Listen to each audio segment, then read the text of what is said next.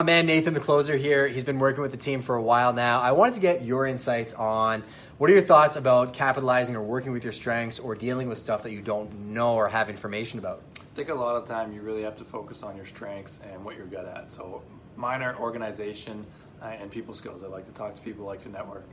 Um, through transactions and other, I've, I've figured out that there are things that I don't know, but I think the most important thing to do is uh, don't fake it. Don't fake it too too much. You want to make sure you use the people around you. Use mentors who have brought you into the game uh, to get those answers. And ultimately, your clients want to see that if you don't know a little thing, they want to know that you don't know it. They don't want to see you trying to pretend and try to make up answers. They want to know he's going to go get me that answer uh, and proceed that way. Yeah, I think that's on point. This is an industry where you may hear things sometimes that you might not feel as accurate. What you want to hear is the agent tell you, you know what, I don't have that piece of information, but we've got the systems that can get it to you faster and better than anybody else.